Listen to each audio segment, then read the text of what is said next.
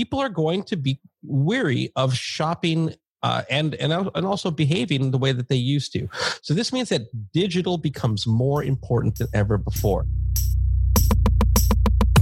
Welcome back to the Zero Hour, brought to you by Safeguard Cyber. I'm George Kamide. I'm Ashley Stone.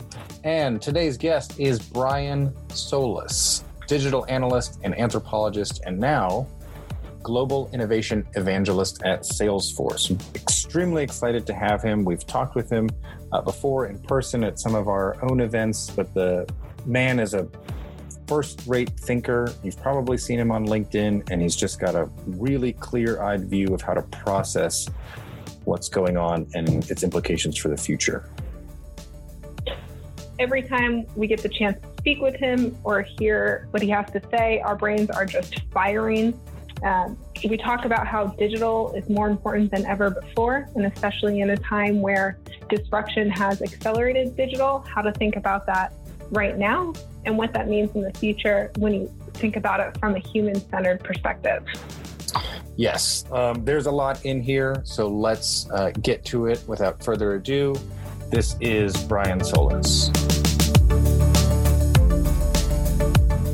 Um, so, first off, thank you for making the time. I know you're a very busy man. Um, very uh, pleased to be able to talk with you again, uh, again since we last spoke in February before the world turned upside down. Still turning upside down, but that's what makes uh, all, all, the more exciting. It's great to see a familiar uh, face, actually familiar two faces, even though this is a podcast. I'm using my imagination uh, yes. Uh, to, to envision that. Last evening, we were together in San Francisco at Foreign Cinema, which was really cool. And you should know, actually, just yesterday, I spoke with Orchid uh, again. So it's oh, like nice. getting, getting the band back together one, one piece at a time. That's right. That's right. Yes, I um, joked with her that her panelist career is taking off to the extent that basically my LinkedIn feed every other day is her face somewhere. um, yeah, and so for the benefit of our listeners, definitely go back and listen to the episode with Orchid Bertelsen because she is one smart cookie. Oh, she sure is. Um, okay, so Brian, I am familiar with your work. I, I, told you in person, I think I first came across your work when you were at Altimeter Group. I think that was around 2013. Um, and you have extensive experience as a digital analyst and anthropologist of these larger technological trends and how they pertain to customer experience and also uh, business processes. But you have recently, very recently, joined Salesforce as a global innovation evangelist. Could you tell us a little bit more about that role? You know, it's a it's a really special role and a really special uh, group to be part of. Uh, within the organization, and it's a really special company, especially in these times. You get to see someone like Marc Benioff shine and doing so much for frontline uh, responders, uh, donating you know 50 million, I think, in, in PPEs. We just launched work.com uh, last week to help organizations essentially become digital health uh, care uh, organizations to, to be employee first as we start to get back to work uh, and to ensure the best, just ensure health uh, is first and foremost for employees and also customers. It's just it's just so exciting. It's just so much, uh, so fast. Uh, and in all of this amazingness, I'm I'm trying to do my part, which is look at how, especially these days, how the world is changing and how organizations need to not only just change along with it, but also get in front of it to thrive in what I'm calling the novel economy. and that was something that was inspired in in my work at uh, Salesforce, listening to the tremendous resilience that customers are uh, experiencing and that they're exhibiting in terms of how they're how they're looking at these challenges and how they're changing and just i, I think this is my eighth week i've been there uh, and in eight weeks i have been so inspired that i feel like i'm an entirely new genre i might as well have been there for eight years already mm-hmm. uh, I am learning so much. The work that I was doing prior to Salesforce and what I'm doing here, I guess I haven't even answered your question yet. What, what I'm doing here is. I, I just, it's, it's like a it's like a control alt delete moment. It's like a renaissance. So specifically, uh, my job is to look for opportunities to help steer decision makers, help steer organizations towards a brighter future for them and their customers and their stakeholders. Uh, that's a, a, little bit like a, the work I've done in the past, where I've mm-hmm. written research, I've written articles, I've written books, I, I speak at conferences all around the world to help show new possibilities, to help inspire people towards those new possibilities, uh, and help people build bridges uh, between where we are today and where we need to be tomorrow. Uh, and now I have the opportunity not only to do that for Salesforce, but do it at a grander scale with resources that I have never really had uh, to work with. So I am, and you can probably hear it in my voice, am beyond excited at this opportunity. Great. Yeah, I love I love the energy that you're sharing. It's fun and exciting to hear that, you know, as we're all trying to navigate uh, life with COVID as at the time that we're talking. So I'd love to know from the perspective of a digital anthropologist, how does life after COVID look for businesses and what is it going to take to survive the new normal? First, uh, I'm going to give away a little background secret to all of the listeners. We do have video and we can see each other, and I'm very jealous of your light in your room, uh, and, and, yours too, George. I, am I'm, I'm actually very jealous. I'm in a dark office, uh, which the only light that really emanates here is from my monitor. But other than that, uh, I'm going to take some of that sunlight uh, and brighten my my day. So the answer to your question is, I wonder as a digital anthropologist and also as a uh, aspiring philosopher, uh, is there life after COVID? Uh, and, and, by that I mean, uh, or is it something we live with for the rest mm-hmm. of our mm-hmm. life? And it's it's an important question to ask because it helps it helps me think in terms of scenarios.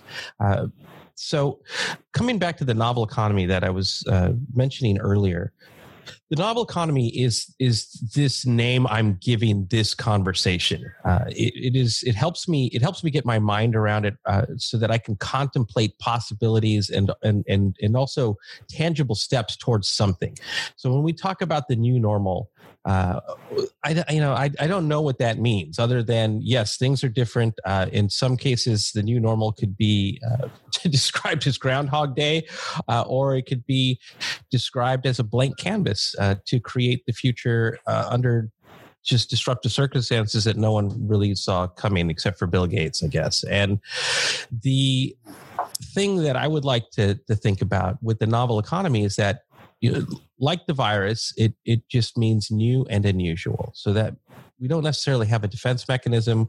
We don't necessarily have a playbook in order to best respond and, and in order to best move forward. Uh, I, I talk about things like if we're thinking about going back to normal or if we're basing our future on yesterday's definition of normal, well, we really need to rethink that because there were many things in that normal that, you know, we, will put in air quotes that was part of the problem. So essentially, even though we are disrupted, we're not bouncing back to what we knew. We have an opportunity to bounce forward to something new. And that rhymed and I didn't intend it to, but the, the point the point is that we have an we have this unique once in a lifetime opportunity to reimagine what we do moving forward. The novel economy yeah i think we'd say both opportunity and necessity right? Because yeah. the stakes are very high for businesses because as you said i don't know that there's a quote unquote post covid there's not just like this you know the switch goes off and we just go back to quote unquote normal. So new normal becomes normal. And when you have such disruptive forces not just technologically but like consumer demand is down um, people have to work differently. How do you connect with them? I think yeah what you're saying is if you were to just return to normal that we already had inertia problems with that. So how do we i guess uh, my question to you would be like what would be your advice right now we're past the hair on fire stage to companies trying to look to q3 q4 2021 like how do you completely retool your thinking right around some of these yeah. things that we take for granted they say the uh, necessity is the mother of invention uh, mm-hmm. and i couldn't i couldn't think of a better a, a better way to think forward so let's let's let me take a step back because there's there's opportunity like you said necessity and there's also stages. Uh, so like you said the hair on fire stage. Uh, in the novel economy i talk about survival uh, then being alive uh, and then aiming to thrive. And this this plays out between now and say anywhere between 24 to 36 months because not going to move that we're not going to move that quickly. Uh, in that time, we're still sort of in the early phases because much of the world is still in lockdown mode. And it's really difficult to assess what's going to be longer term behaviors right now in terms of what customers do want, what they don't want, how employees want to work, how they don't want to work. Uh, what what I can't emphasize enough is as we start to plan for not just now, but forward, we have to look at data in an entirely new way. It's the best it's the best things we have and add to that AI and machine learning and you know really training it with these new filters, not the biased filters that we came into these times with.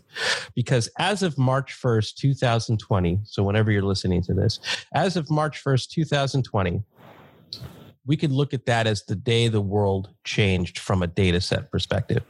So it's almost like you could throw all of your old data away and start all over again uh, and start to look at the patterns that are changing now so that we can also you know with predictive analytics look at the, the changes that are coming the reason i say that is because uh, I published a, a, piece in CIO recently that looked at how shopping has already changed, how e-commerce was already on, an, on a trajectory to to not rival physical commerce, but it was showing incredible promise for where it was going to be. And suddenly it's hockey stick uh, since March 1st. And it's only going to continue to do that as, as until we have a, a vaccine uh, and, and hopefully people don't deny its existence and we take it and we establish uh, a, a, safer place to, to, to get back to, to life outside, uh, people are going to be weary of shopping uh, and and and also behaving the way that they used to. So this means that digital becomes more important than ever before. So understanding those behaviors, and then lastly, splitting your digital transformation strategy at least into two parts. I, I call it bimodal digital transformation. This is something that was also inspired uh, in in my work at, at Salesforce. Is that you have now new standards for operational excellence. You have a remote workforce. You have e-commerce that's soaring through the roof. You have service now that has to really rely on digital. Uh, so automation and AI and chatbots, all of these things that are now taking priority. So you have operational excellence that you have to focus on. And then you have this new customer, uh, these new employee behaviors that are emerging. So how can we use digital uh, to essentially incre- what's the best way to put this? To innovate in new business models and new business services. So these two things become absolute priorities for the organization to not just uh, serve the necessity but also start to carve out a new place in these new and emerging markets. Yeah that's a that's a good distinction. We've we've heard um, you know, we've heard digital transformation a lot as a term, but most often what we find is it's actually digital optimization, right? Because you're just overlaying technology onto your existing processes. And I think what you're saying is it, you got to you know rip out those processes, and it's how does digital completely retool entirely new operations, entirely new processes. Yeah, or said another way, digital transformation itself was digitally disrupted, right? It exposed right. everything that was lackluster, outdated, outmoded, uh, and also not targeted for the world that we were going on. And I think you put it you, you put it perfectly. It's not like we weren't going to to be digital uh, as a society. It's just absolutely accelerated. What's also yes. disrupted is behaviors. This is why digital transformation. I, I think I wrote my first report on the subject in I don't know 2012 somewhere between 2012 2014 and in that very first report it said digital transformation can only be effective if we looked at it from a human lens. Mm-hmm. And that human lens was the digital customer and the digital employee uh, because it gave us a sense of purpose and a sense of vision for why we were doing this and where we were going and what those stages look like. And shortly after that, I published the six stages of digital transformation to help guide all stakeholders. It wasn't just CIOs, but all stakeholders to build this digital business moving forward. But here we are.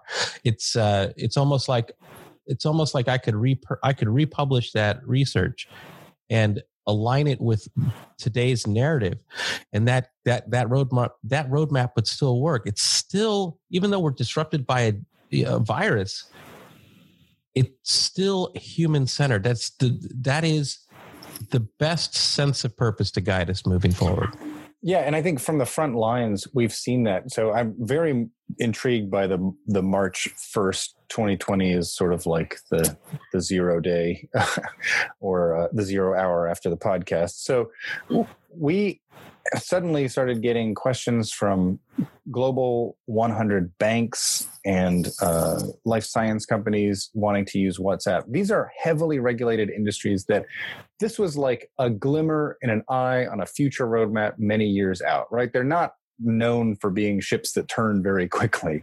And then suddenly, after March, it's like all of my customers in region use WhatsApp. I don't have a physical call center anymore. Everyone's at home. How do I reach them? I need WhatsApp for customer care. Or my sales reps are stuck at home. People are stuck in their houses. We don't have these live events anymore. They need WhatsApp. It was just, but that's a very human need, right? That's the channel that my customer is on. And I was sort of head in the sand, didn't really want to acknowledge it, didn't want to contend with it.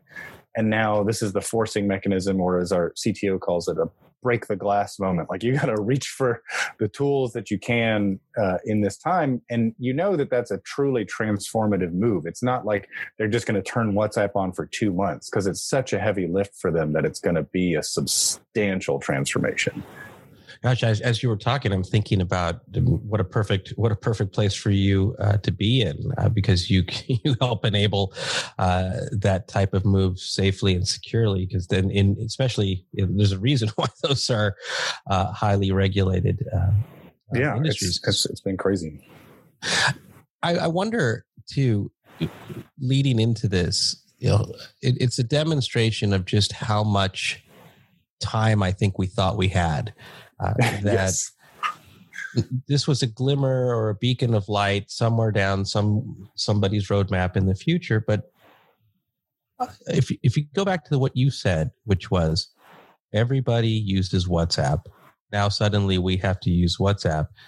It's exactly the metaphor for all digital transformation and and essentially business itself we were putting into markets processes and systems that we expected people to continue to navigate and to accept the fact that we're regulated, we're slow, we're big, mm-hmm. we have many priorities. So we can't deliver to you the most intuitive and natural experience that you want, even though your life outside of engaging with us is completely different.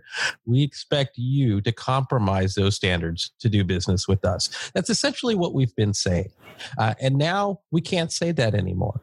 So this is why I'm on the human centered platform. It's that people have been changing for a very mm-hmm. long time.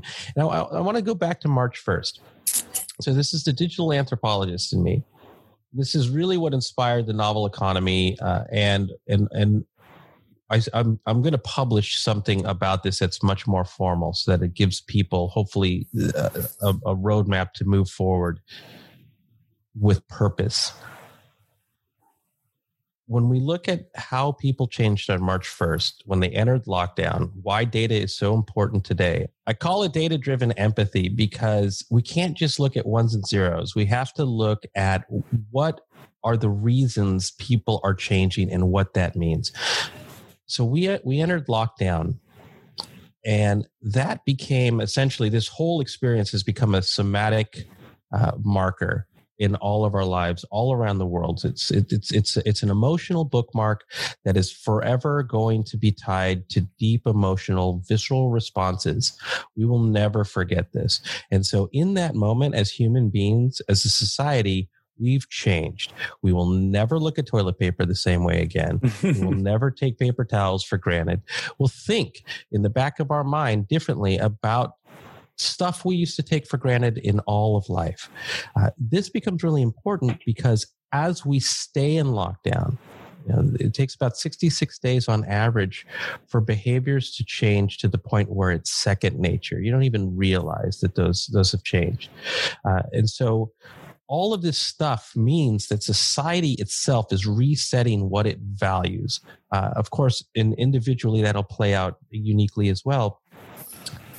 So this now means that as an organization, how you did business, what you stood for, what you represented, your brand pillars, even your service standards, your marketing standards, everything now has to be reset for a new customer, for a new world that wants you to connect with them at that level that is, is essentially the camp the campfire that is that somatic marker. Mm-hmm. So this is a this is an opportunity to take all this digital conversation that we're having, and to be more relevant uh, and to be more. Um, you know, empathetic is, is a word I think people use too much, but it's truly the right word to be more empathetic, but then also to open your, to be vulnerable for the customer to say, we're changing too, and we're changing because of you.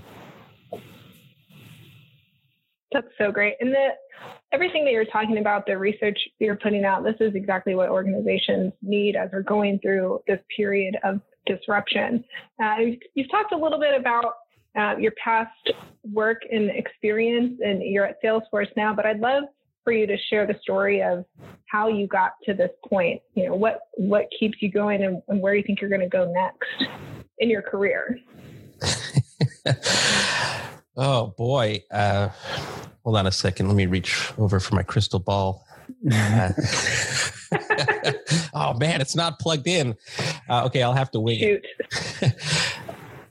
I've always been inspired by the human side of technology. So this goes back to the 90s. Uh, it started with Web 1.0 and really starting to see how you know the internet in those days consumer facing internet was really starting to change how people shopped how they thought how they connected it you know it, it only accelerated with mobile and social media and uh, now now you know in in in this pandemic and thinking deeply uh, and reflecting also deeply, not just about how the world is changing, but also how I personally need to change along with it.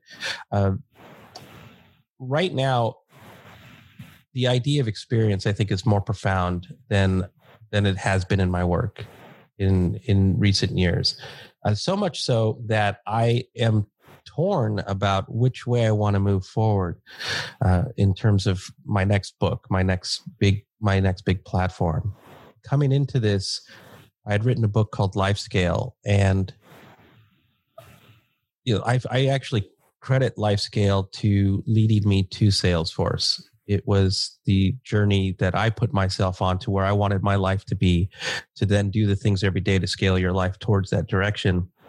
Uh, I have some very dear friends uh, like Vala Afshar at Salesforce who was very instrumental, uh, John Taschek as well, very instrumental in m- bringing me uh, to, to Salesforce. The thing about LifeScale was that I was also trying to move beyond it.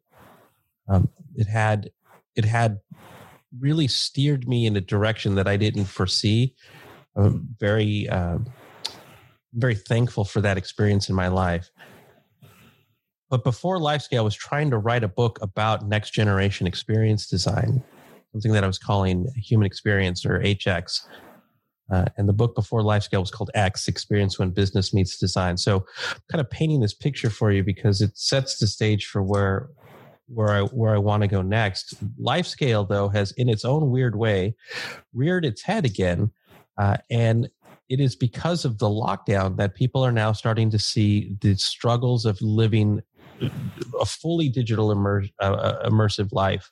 Uh, how that's affecting them personally, uh, how that's affecting them creatively, and you know, long story short, digital does have effects on how we think and how we operate, how we work how we create, how we don't, how we communicate. And in some cases, it actually takes away from the depth of allowing yourself to be in the moment, be present, be fully you, uh, or even know what fully you means. Uh, and so life scale now has become a topic that a lot of folks want to talk about. So, for example, I just gave a presentation to the, uh, the San Jose Sharks organization about how to think about their relationship now that they're working from home, plus also uh, entertaining themselves uh, with the same devices. Uh, where where to strike not only that balance, but also to think about how we take control of these devices to purposely, you know, establish a trajectory that's healthy for everybody and great for everybody and productive.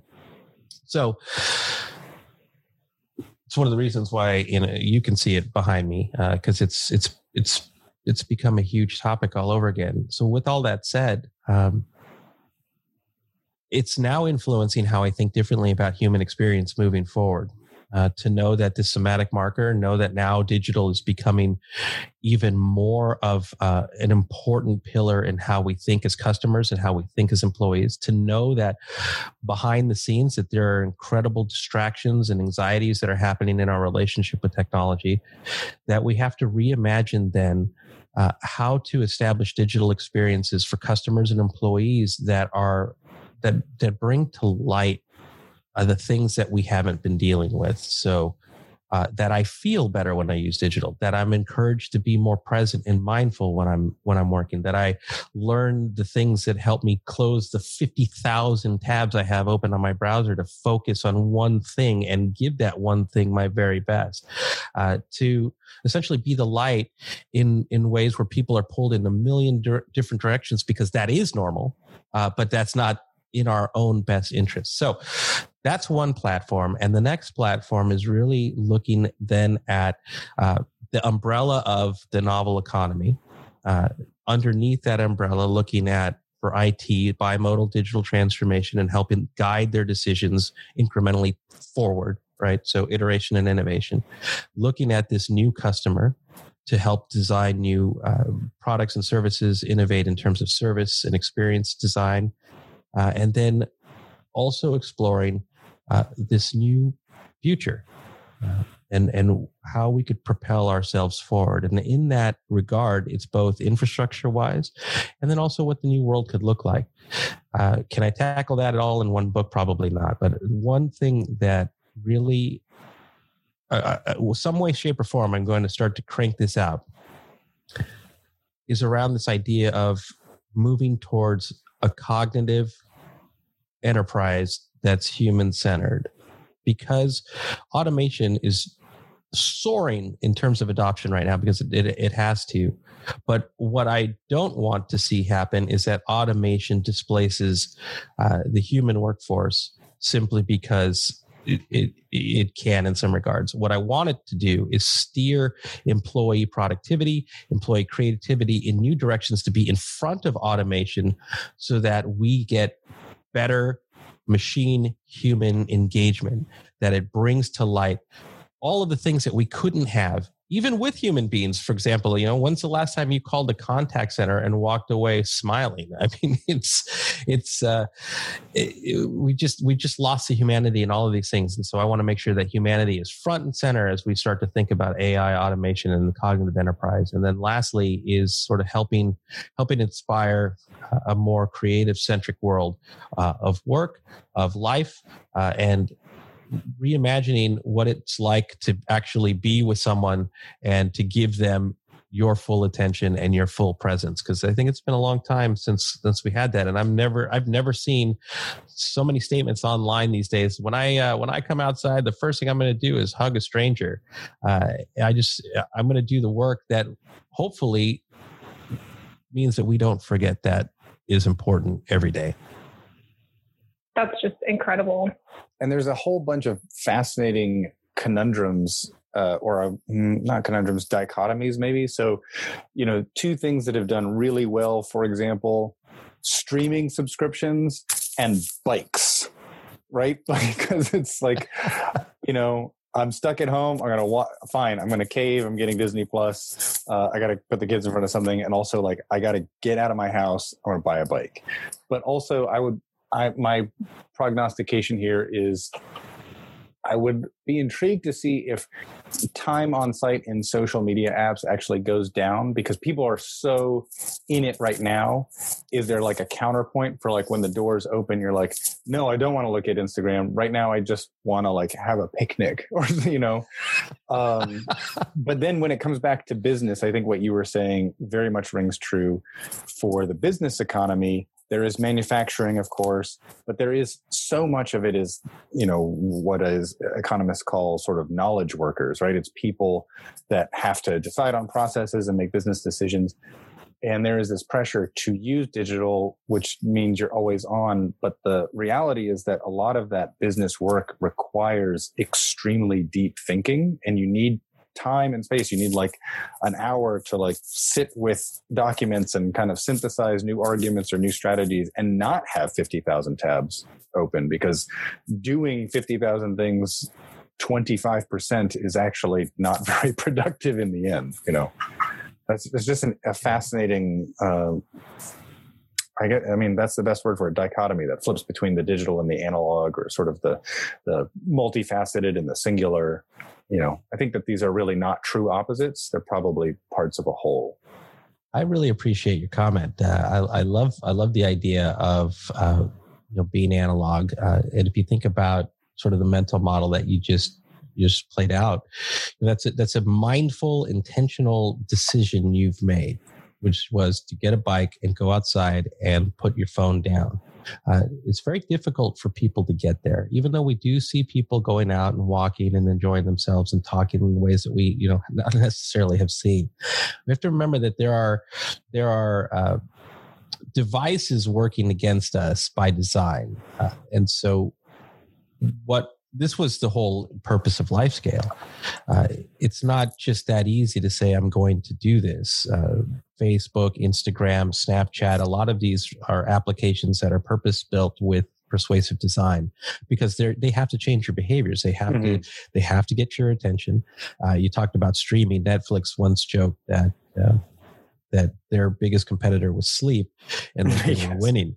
And so Netflix does compete against Instagram and, and TikTok and, you know, essentially, you know, the commodity that is traded in this market is attention uh, because it's a currency. So with that said, this is this is why it's a good time for self-reflection. It's a good time to learn and unlearn it's a good time to think about uh, knowing that we're we live in an automated world. Uh, what what as an individual can I invest in myself to uh, to grow in directions that are going to help me thrive in this new world? Uh, and that I hope I hope this is this is a time that people don't just lose themselves in in escapism. And I get it. It's it's uh, it's how we might cope with these difficult times. Uh, I've, i am sitting on a stack of Westworld episodes I really want to get to, uh, but I've made the mindful decision uh, to look at things that I've had on my to-do list for a really long time that I never gave attention to. Uh, I, saw a funny thing uh, a friend of mine shared. Uh, it said, "Yeah, now that I've been at home uh, all of these weeks, I." Uh, I set out to finally ta- tackle the challenge of organizing my house that's you know, that I've been meaning to do for years, and I realized that time wasn't the problem. yes, yes. I was gonna say there are a lot of a lot of house projects getting ticked off, and you're like, oh, that thing that I've been putting off for three years only took me two solid hours to do. I just needed the two hours to do it. exactly. So I, I I think it just comes back to saying, you know, where I, I don't know. I mean, just get philosophical again. I, I think one of the things I learned when I went through the LifeScale journey was where I was and where I thought I was were two very different places, uh, and also who I thought I was and how the world saw me or who I really was. Also, uh, were two very different people, uh, and that that just has to do with the pace of life and keeping up with technology and doing all of these things that are pulling us in many, many different directions. And our body and our brains is sort of accelerating and speeding up and chemically rewiring and mentally rewiring in order to keep up with all these things to the point that it happens over the course of 10 years, 12 years that we don't realize where we've gotten and where we were trying to go.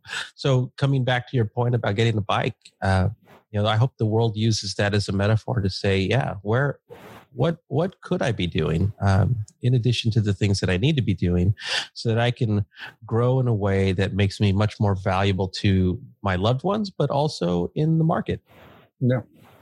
Well, Brian, it has been a pleasure as always. Um, thank you very much for taking the time uh, out of your morning to to talk with us about some pretty heady stuff. Um, it's uh, yeah. Next yeah. time, let's do this in the afternoon. Um, yeah. My bad. First, I don't know if my brain was on uh, on fire, but no. Hey, uh, not to interrupt, but I just wanted to thank you as well. It's, these types of conversations I I, I find personally um, motivating uh, they get me to think and reflect and actually have a whole mental list of things that I, I want to revisit uh, in terms of uh, content to get to get this this story out beyond the podcast. So thanks for asking some great questions uh, and and thanks for spending time with me. Absolutely. Well, until uh, next time, stay safe, stay healthy. Same to your family, your loved ones, and uh, oh, I hope we talk again soon. Yeah, yeah. I'll see you at Foreign Cinema. All right. All right. See you, Brian. Thanks for joining. Bye. Bye. Bye. Thank you. And that wraps another episode of The Zero Hour brought to you by Safeguard Cyber. Many thanks to Abby Bruce for sound design and production, Mattias Zuffoletti for our theme music, and to our guests, as always, for lending their time and insights. Stay safe, Stay strong. This is the Zero Hour, signing off for now.